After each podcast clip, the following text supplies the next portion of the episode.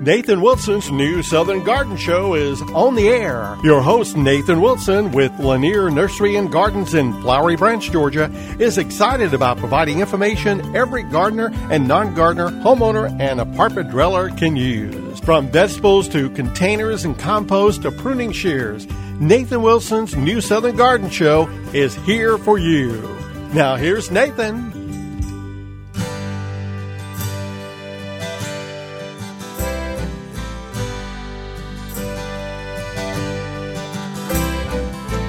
Well, good morning, gang, and welcome to New Southern Garden. Of course, I'm your gardening pal, Nathan Wilson, and I'm so delighted that you've decided to join us for a discussion, a talk on all things gardening. You know, Saturday's a great day to talk about gardening.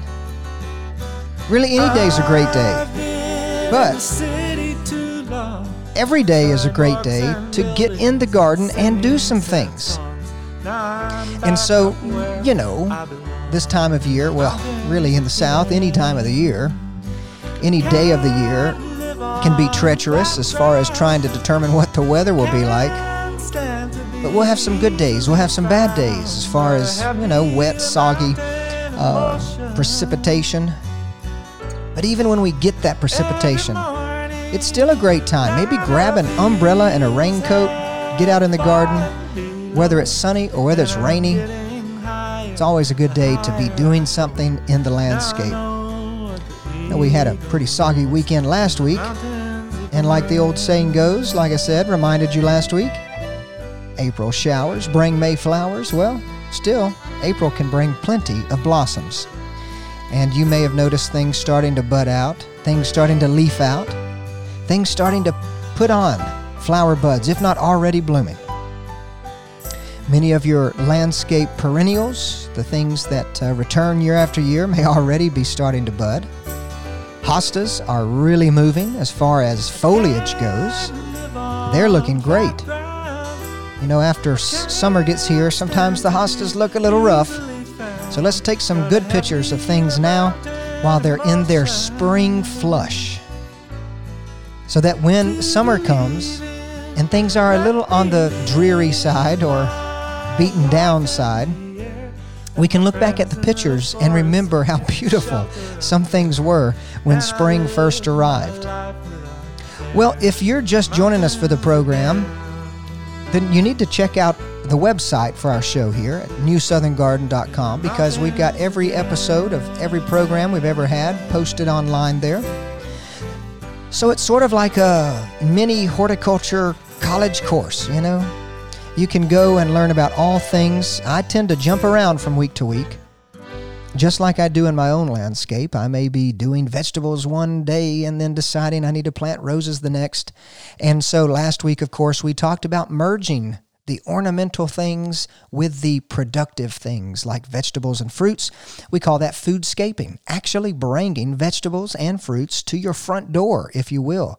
And there are many wonderful characteristics and attributes that uh, many of our fruit trees and vegetable plants can bring to the table that even though we tend to put them in their place, if you will, in the vegetable garden, maybe in the back where nobody can see it, if we look closely at the things that these plants provide, some provide beautiful blossoms, some fall color, and of course, uh, beautiful, uh, colorful fruits that we can harvest and bring indoors.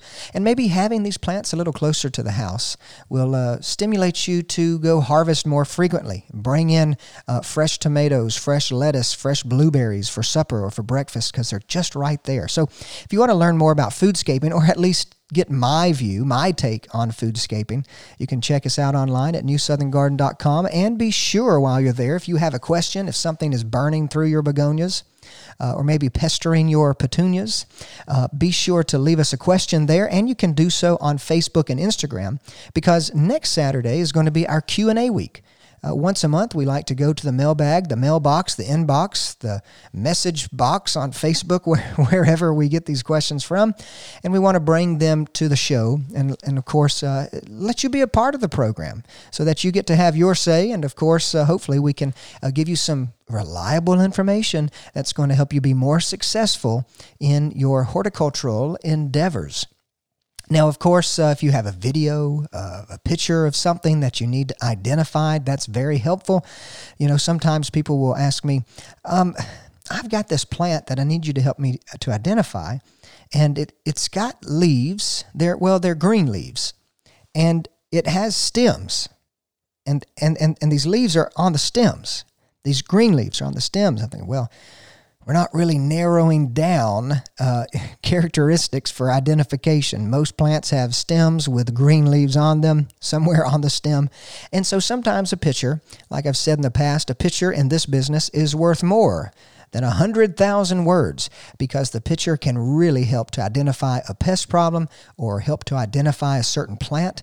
A lot of times folks see something pop up and it looks really pretty and they want to know is this a weed or is this something that's going to be beneficial to my garden? So if you've got those uh, pictures and things, you can always include those on Facebook and Instagram very easily. Just tag us in it and uh, we'll, we'll help you out that way.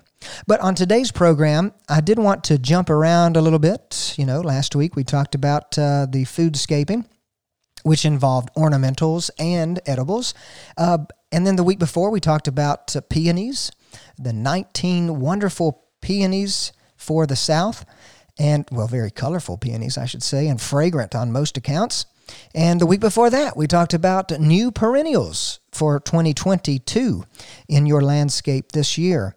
So today I thought, well, let's, you know, we're starting to warm up. The temperatures are feeling good. We're getting more reliably in the 50s at nighttime.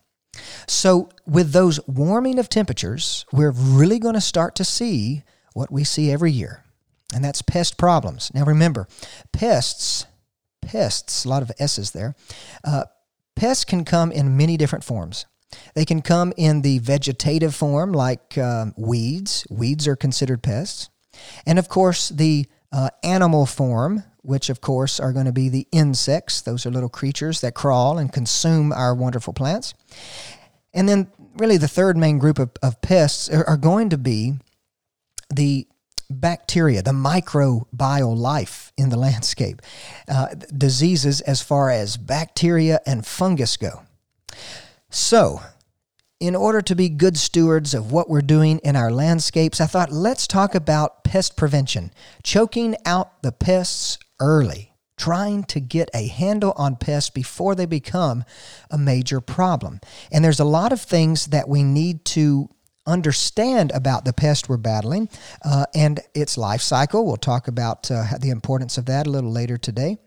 And also, how to how to really control it to get a handle on it maybe early now i'll say i'm probably not too timely on this because some of the things i'm going to tell you we could have done several weeks ago um, but if you're taking notes, you can write down on your garden calendar certain times of the year uh, when I bring up a certain, you know, late winter or maybe fall, and make a note of that. So when we do get to that season, you might remind yourself that you could try some of these things put them into practice in your landscape and in your vegetable garden, other areas, orchards.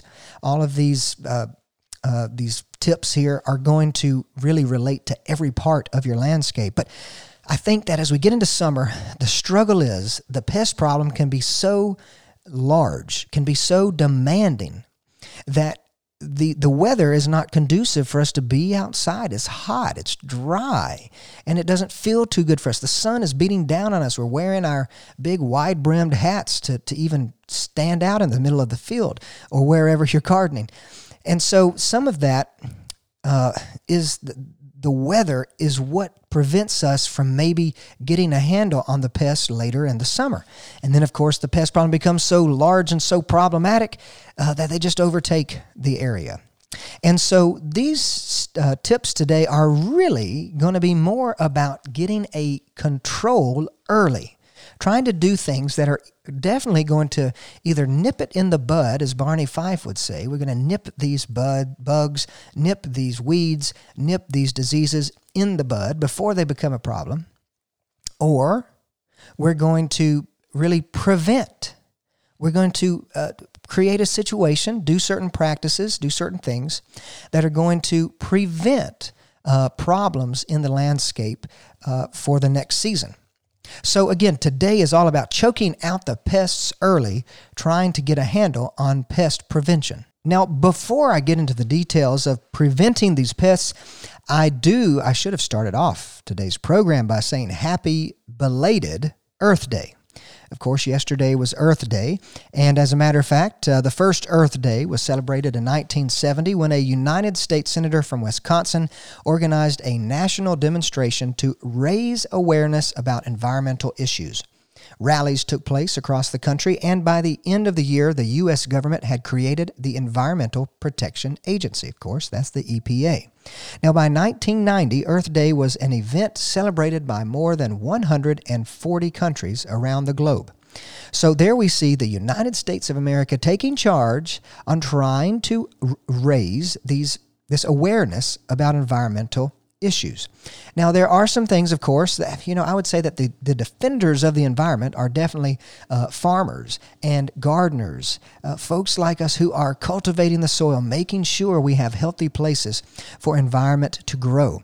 And there are some things we can do. There are some things that you can do. You know, you could do these on Earth Day. If you didn't, well, you're just a day late, but you could still do these every day of the year uh, to make sure that we're sort of playing our part in creating a healthy ecosystem. Things like becoming a waste warrior, making sure that the garbage is going away, but also recycling, recycling the things or reusing, repurposing things in the garden, in the landscape.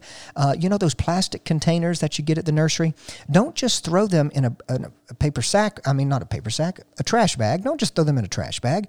You can take them back to your nursery if you don't have a use for them because those little plastic containers, Usually they're some, you know, ugly black container that's really not uh, uh, pretty on the front porch. If you have no use for them, your local nursery can definitely recycle and reuse. And that is something we do, of course, at Lanier Nursery and Gardens. We love to use those black plastic pots as long as they will last for many years. As a matter of fact, we have some black plastic pots in production with plants growing in them that were dated at least as early as 2001. We're pushing on 20 years, and that plastic pot is still being used and recycled. Planting a tree. You and I don't have to ask ourselves that question. We are going to plant trees, we're going to plant shrubs, going to plant flowers. And so, of course, the more we can plant, the more green that we can put back into the earth the better off we are. How about saving power by turning off the lights? You know, when you walk from one room to the other. I'll say I never really understood this importance, but when I was a kid, that's when I really didn't understand it, I should say, because as a kid, my dad would just chew us out, me and my sister, if we had every light in the house on, but we're back in our bedroom. Why is the kitchen light on? He would say. You're wasting all of this money. Of course, to him, that's what it was about. But saving the energy uh, from room to room is definitely a vital thing. Now, how about that other resource that you and I love so much in our landscape? We need it because the plants demand it. Of course, that is water. We can limit our water usage. What is one of the best ways that we can limit our water usage inside the house? Turning off the faucet while we're brushing our teeth. We may brush our teeth for a minute to two minutes, and if that water is running, that's just water down the drain going back into the sewer system. And of course, if you're on a well, you may want to make sure you're not limiting yourself because the groundwater is going to be very important for those who are on a well, like we are at my place. And of course, in the landscape, we've already talked several times in the past and fairly recently that saving water, putting that water into barrels, catching it off of sheds, catching it off the roof of your house is a great way to repurpose water, to use the rainwater, put it in a cistern or some kind of barrel, and get it back into the landscape. And don't forget to offer your time. There are plenty of community outreach programs, uh, several environmental groups here in our area. I will mention the Redbud Project, which is based out of Gainesville, uh, just a little south of here. But they do all kinds of projects, even as far north uh, as Cleveland. And so there are plenty of opportunities to get involved, offer your time to help protect our environment, and save uh, what little bit of maybe forest we have left due to uh, construction and those kinds of things. And then, of course, we can spread the message. For those of you who have friends who may not be environmentally inclined, be sure to let them know of the things they can do. Maybe help them plant a tree, and they will see how much fun it is to grow a garden and build a green space. So, happy belated Earth Day, and I hope that uh, you don't just think of of working with the earth one time out of 365 days, but maybe we can think about it um, every day, just like you and I do in our gardens. When we get back, scouting and uh, preventing pests. So hang on tight.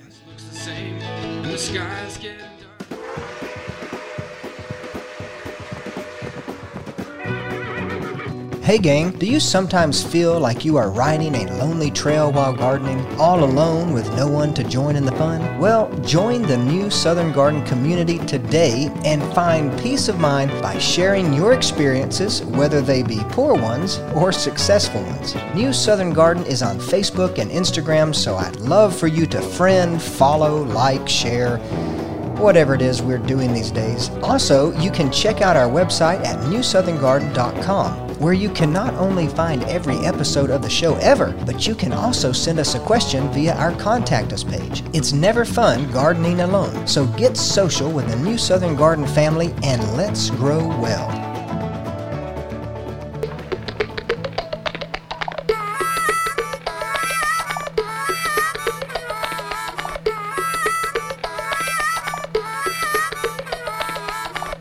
Well, gang, if you are like me, when you are out in the landscape and out in the garden, you really don't have time to deal with pests. You don't want to have to deal with insects. You don't have time to deal with disease problems and spots. You don't have time to deal with weeds, which can be a major pest problem. And so today we are talking about choking out the pests early making sure that we get rid of these pests before they really even become a problem or creating a situation where they don't become a problem that we have to really consider. And there are several different things. Now, we're, you know, all of the pests, of course, that, that includes weeds, that includes insects, and, and that includes disease.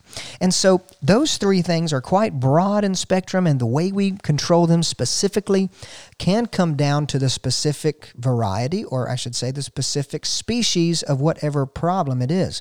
Because all of the pest problems we have in the landscape, they are going to be some form of life, some organism, whether it's a plant, an insect, a disease, maybe even deer, mammals. You know, they can be a problem, big time pest problem.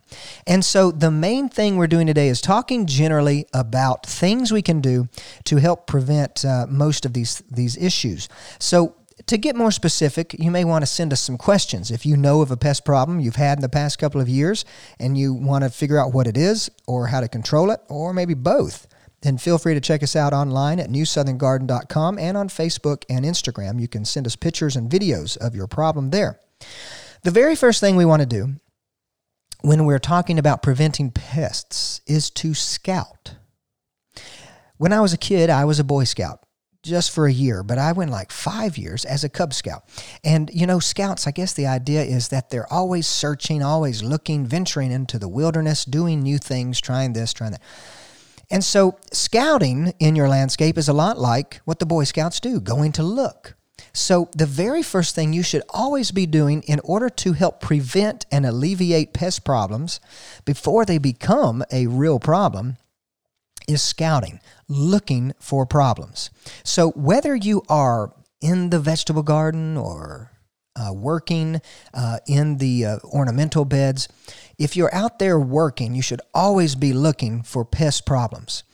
And also, if you're just strolling through, enjoying the afternoon of a summer day, you should be looking to. So, whether you're working or whether you are leisuring about in your landscape, be sure that you are scouting for potential problems. Now, scouting means use your eyes for sure. Look, use your eyes and look at the plant but it also means using your hands too. You want to make sure you're not just looking at the tops of leaves or at the uh, side of a stem. You want to be lifting leaves and looking underneath. You may even be sort of digging around the mulch, digging around the root system a little bit, not to damage the plant, of course, but to see if there are issues down below because certain insects are going to hide under leaves. Things like aphids will generally congregate around a stem, uh, but many times they'll be underneath the plant. Same with like white flies. They pretty much hide themselves, and you may not know there's a white fly problem until you rub up against a bush and this puff of white little creatures starts flying around. So, being sure you get a very comprehensive look, a scouting. That's what you are. You're going to be a scout in your landscape, looking for problems. Uh, how about slugs? Slugs can be a major problem, but we may never see them because most of the time slugs are hiding during the heat of the day and coming out to do their business at night. So, it's not a bad idea if you're on, you just can't sleep one night and you you see that that clock is ticking Maybe put on your boots, go out with a flashlight, and look for insects and other pests that may come out uh, in the middle of the night. But in the case with slugs, uh, they usually leave a trail. You can see a kind of shiny, iridescent trail that sort of uh, shimmers in sunlight. So if you see these trails on your leaves, something that looks sticky but dried, uh, be sure to be on the lookout for slugs and things like that. So, the very first, the very first thing we need to be doing in the landscape is looking scouting for problems, making sure we get a good, thorough investigation of our plants from time to time. Now, you may schedule this throughout the week. You may put it on the calendar. You may set an alarm for it on your smartphone or smart device to remind you to go do that. But if you're out working in your landscape pretty frequently, it's something that we're always constantly doing. We do it at Lanier Nursery and Gardens, of course, in the greenhouses and outside of the greenhouses when we're watering, when we're fertilizing, when we're trimming things, when we're doing our work, we're looking for pest problems. And several times a week, we make a point to go out and see what's going on see what's going on and that's what that's where true pest prevention begins is with scouting looking for potential issues now the next thing is once you do see there's an issue the very next thing we need to do is to identify the problem. We need to know what we're dealing with. Is the problem a weed? And if it's a weed, what kind of weed is it? It's always a good idea to know before we just start spraying a nuclear war zone with a weed killer or insecticide to make sure we know what the problem is. If the problem is a pest, like, sorry, these are all pests. The problem is an insect, the problem is an insect, some kind of bug, a creepy crawly guy. We need to see what kind of creepy crawly it is. Is it in the beetle family? Is it in the fly family? Is it in, is it a caterpillar of some kind, some kind of worm? Because knowing what kind of insect it is is going to help you do one of two things. First of all, knowing what the problem is is going to help you figure out the best method to treat for the problem. And second of all, it will also, knowing and identifying what issue you think you have, will help you to prevent from maybe uh, destroying pollinators. Because when we see butterflies, we think, oh, that's a pollinator. We're not, we don't want to kill the butterflies. But what about the first life cycle, that early stage of a butterfly. It's a worm, it's a caterpillar. And those creatures do need to go and chew on this and eat on that in order to turn into a chrysalis or a pupa if it's another kind of insect. And then, of course, emerge as a butterfly. So destroying larvae at random or at will can reduce the number of pollinators in your landscape. And just because you see an insect on your plant doesn't mean that it's doing a problem, it's creating a problem for you. Some insects may come through, chew a little bit of the leaf for some sustenance, and then they may go on to something else. And so identifying what the issue is is going to really help control um, eliminating good insects like pollinators and making sure we control the bad insects. And then, of course, with diseases, uh, the important thing there is to know if you're dealing with a bacteria, knowing if you're dealing with a, a, a fungus, because those are going to have two different kinds of treatments and maybe two different kinds of, um, of control methods. Now, the second thing about, important thing about to identifying the problem is that life cycle. Knowing the kind of pest you have, and I want to reiterate this, I sort of mentioned it just a minute ago, but knowing the kind of pest you have will tell you what its life cycle is, and it doesn't matter if it's a if it's a, a, a weed, a plant, it, if it's an insect, if it's a disease. All these in, uh, all these organisms they have a certain kind of life cycle. So, like I already alluded to, you know, the pollinators, the butterflies, their life cycle is they're, they're an egg that turns to a larvae, a worm.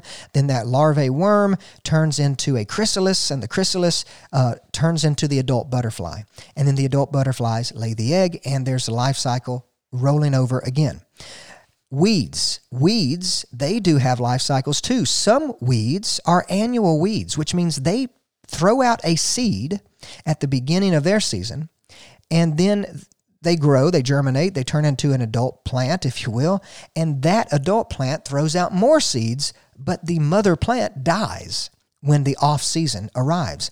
And then those seeds that the mother plant threw out become next year's problem. You see, that's the life cycle of, of annual weeds. And then, of course, diseases. They have very complex life cycles. As a matter of fact, some diseases will go back and forth between two different trees or shrubs.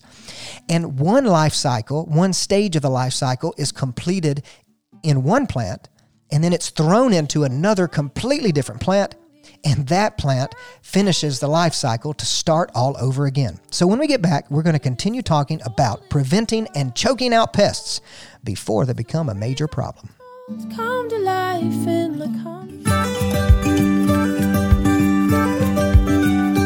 Nathan Wilson's new Southern Garden Show is on the air. Your host, Nathan Wilson, with Lanier Nursery and Gardens in Flowery Branch, Georgia, is excited about providing information every gardener and non gardener, homeowner, and apartment dweller can use. From vegetables to containers and compost to pruning shears, Nathan Wilson's new Southern Garden Show is here for you. Now, here's Nathan.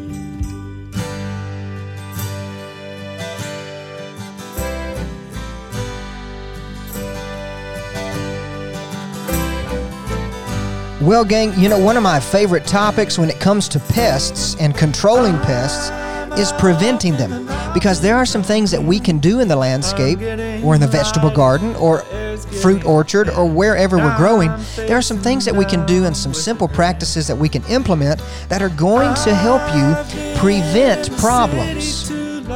I think, what is that? Let's see, it was Benjamin Franklin, right?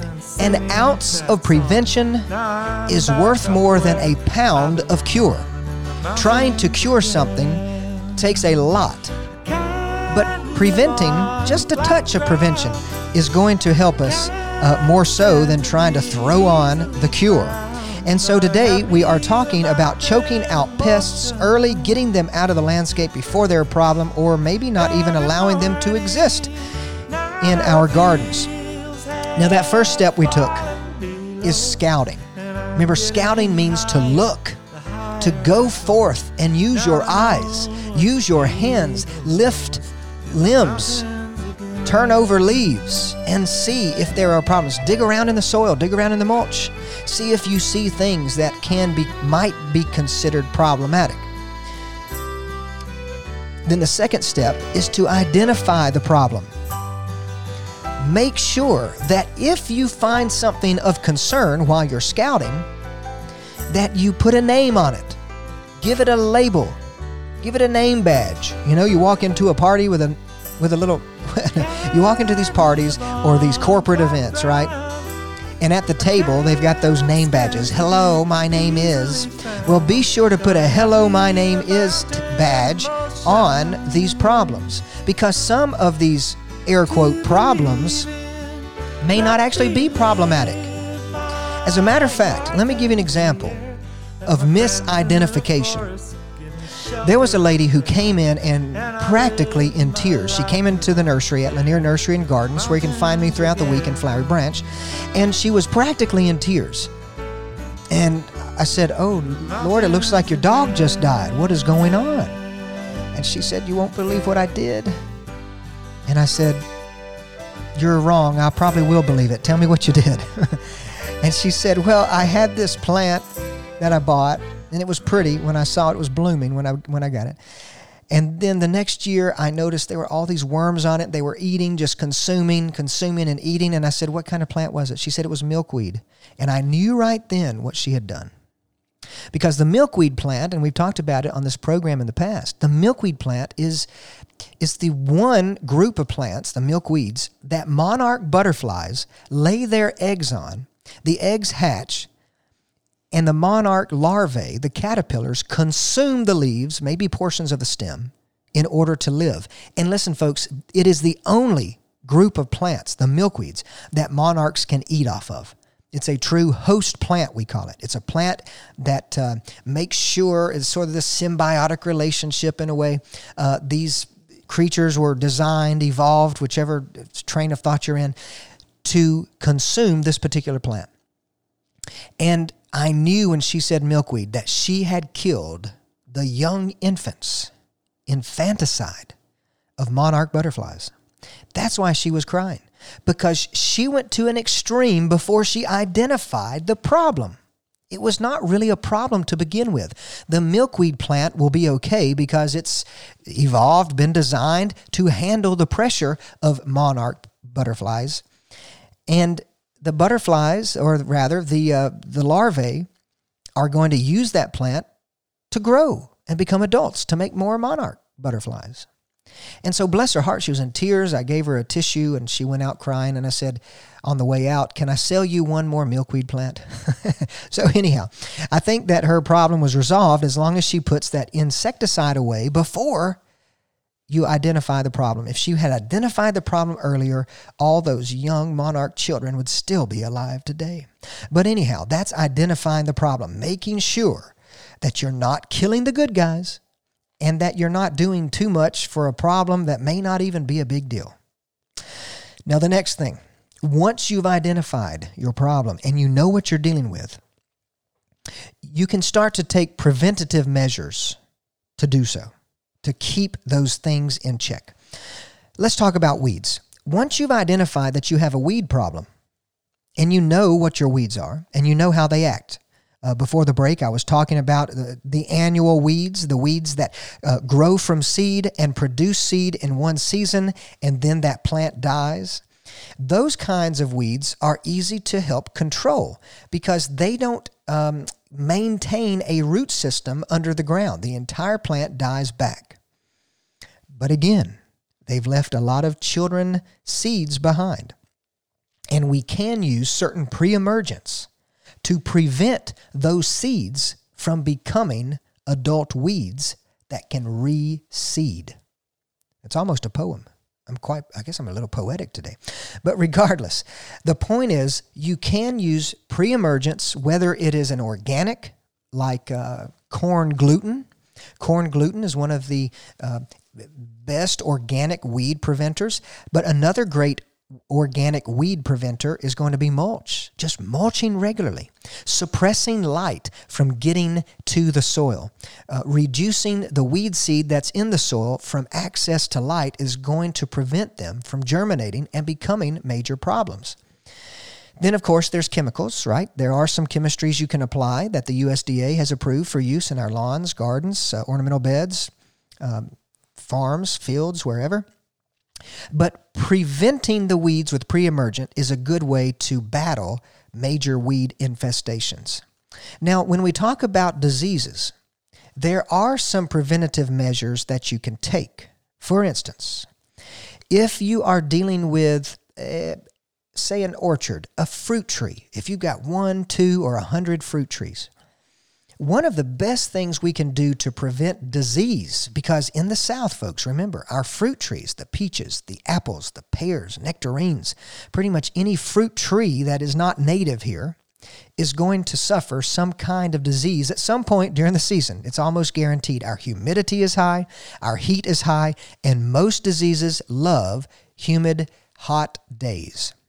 So, using a dormant oil in late winter is one of the first things that we would do for fruit trees and maybe other plants that have suffered with diseases from the past.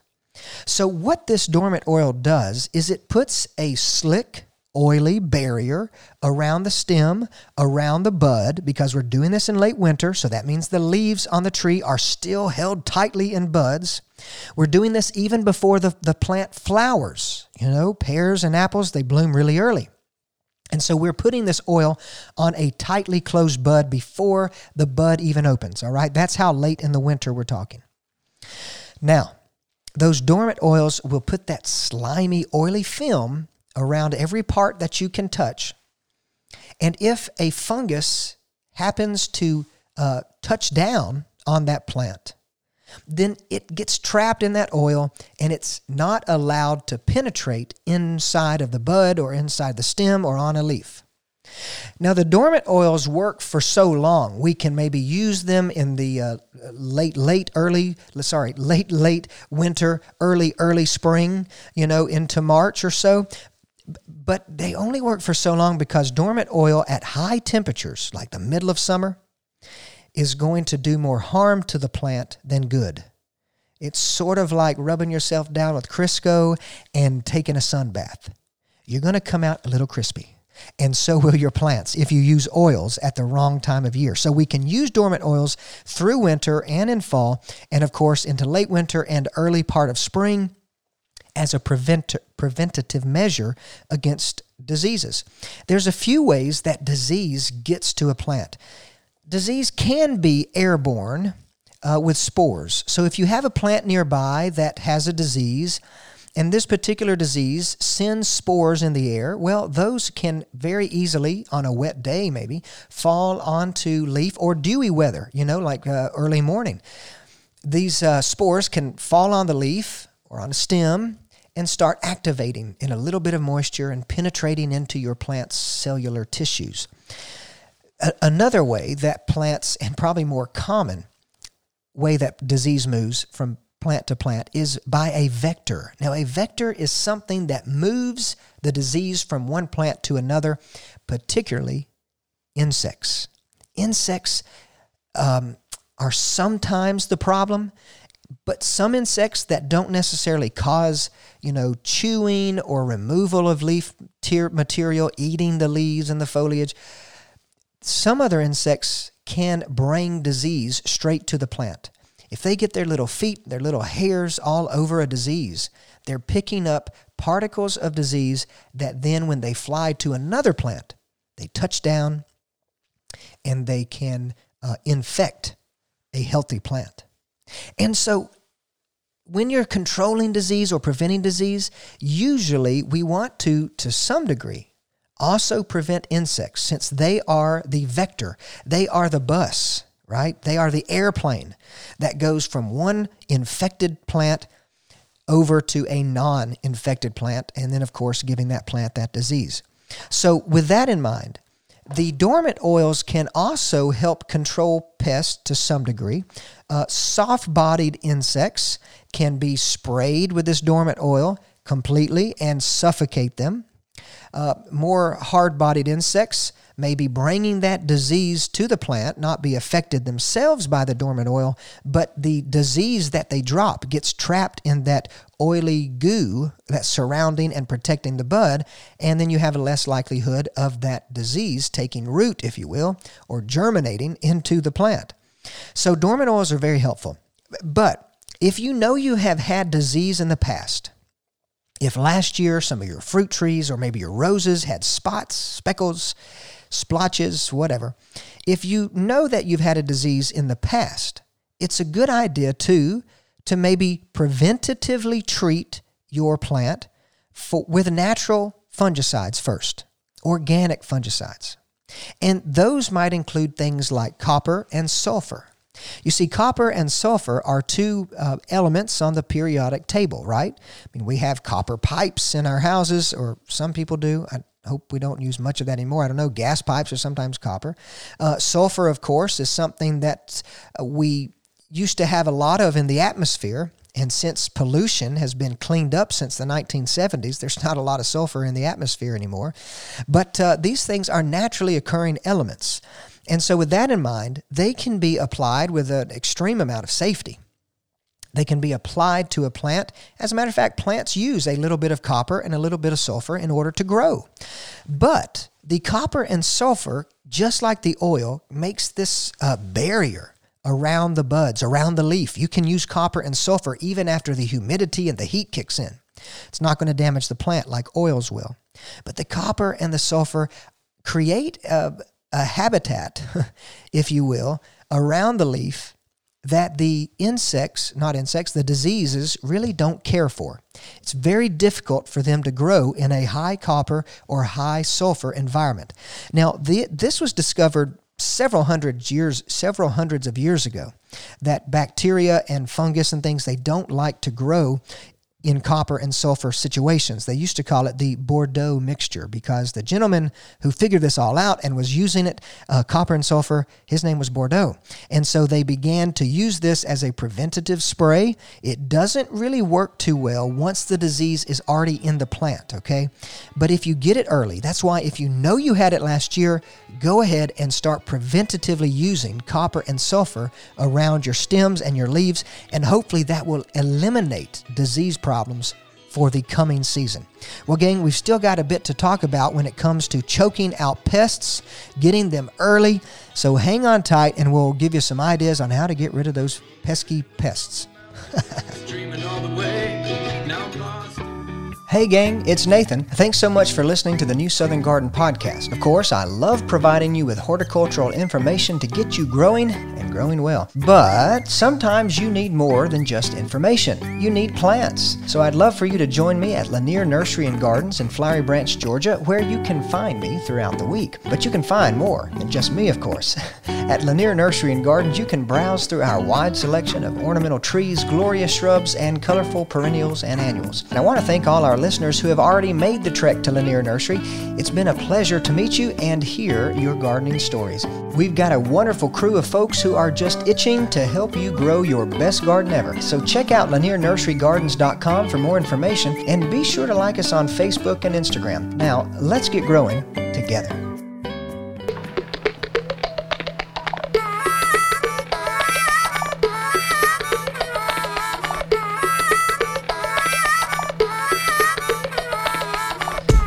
So, gang, uh, during the break, I was thinking, I was reminded in my head, talking about pests today, that we we had a pest problem at my house growing up as a kid. It wasn't really a pest problem in the garden or the landscape, but it did have to do with wilderness and wildlife.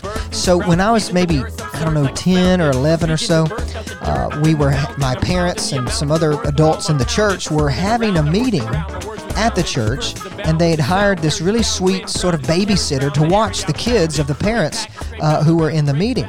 And she was a very nice lady. I don't even remember her name, but she took us out into the woods, and we had a, a great little nature hike, which is wonderful for kids to have, especially nowadays where technology just consumes them.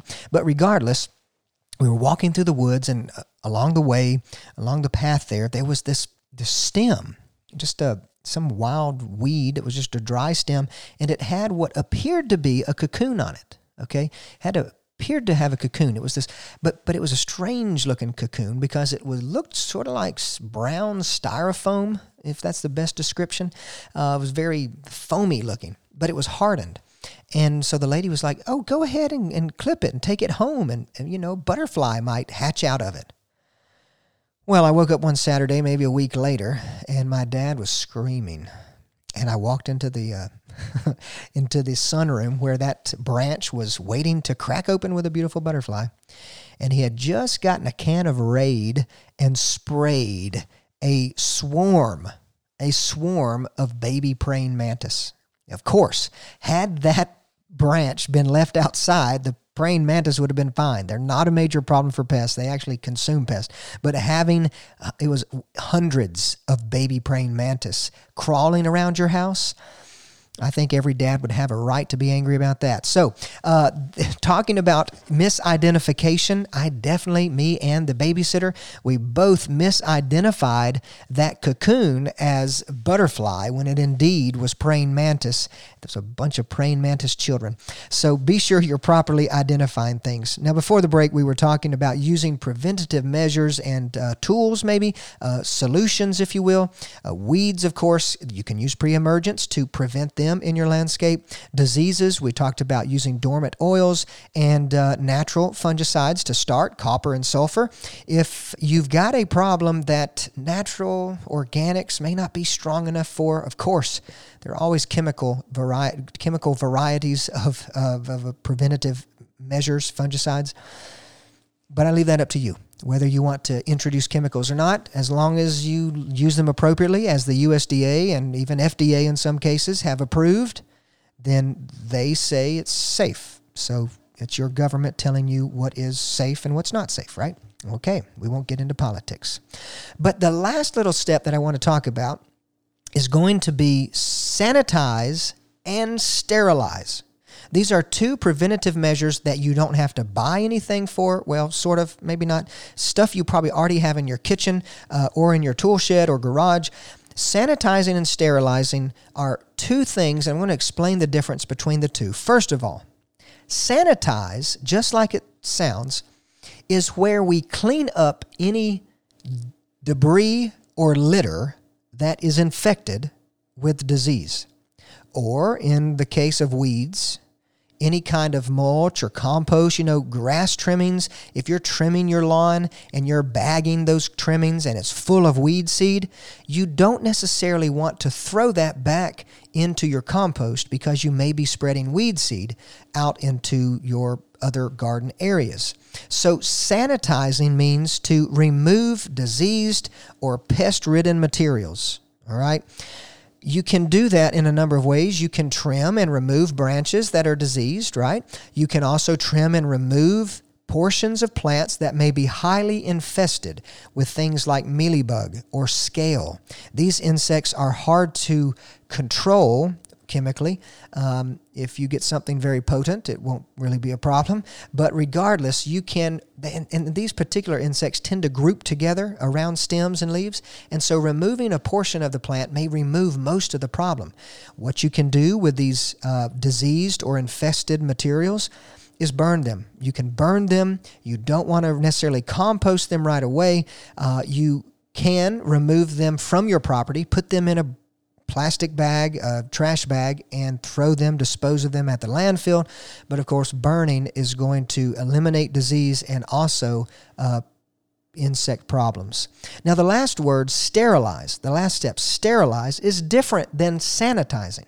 So, sanitizing is cleaning up you know, scraping leaves that were diseased, putting them in a trash bag, put them in a burn barrel, not allowing them to overwinter because those diseased portions of the plant may very well splash back up onto the uh, plant next year.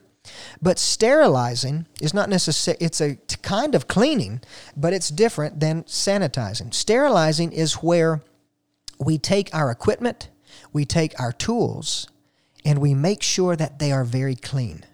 Now, let me give you an example in the human world.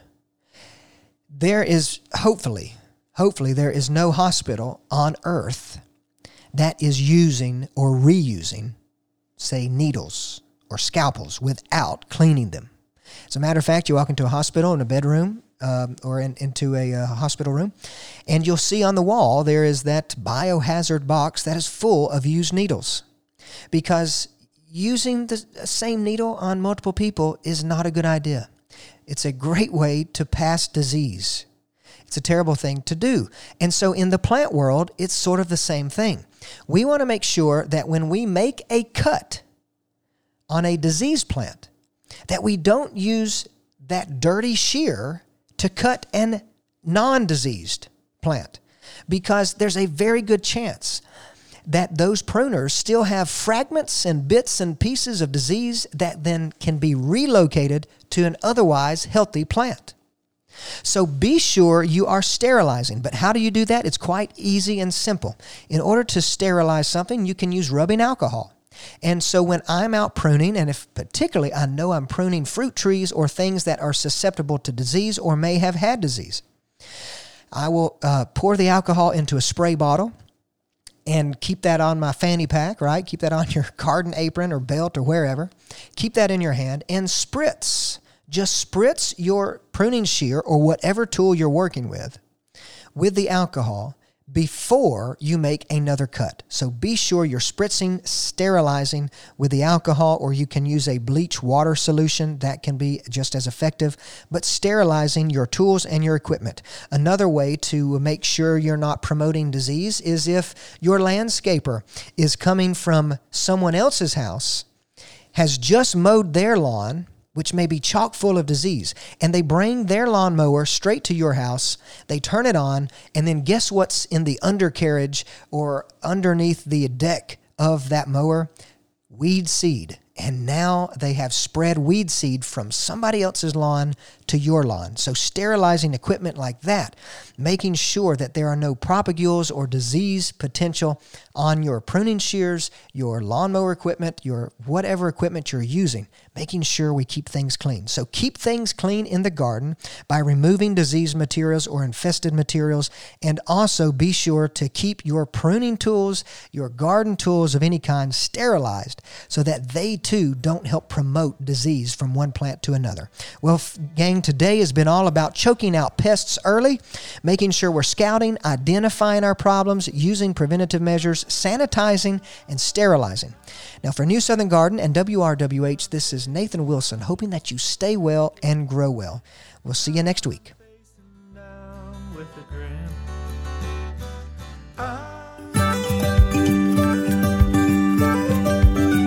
Hey, thanks for joining us for this edition of Nathan Wilson's New Southern Garden Show. If you have a comment about today's program, you can reach out to Nathan by sending an email to grow at lanierNurseryGardens.com. Also get more information at newsoutherngarden.com. Join us next Saturday on Local News Radio 93.9 FM and AM 1350 for Nathan Wilson's New Southern Garden Show.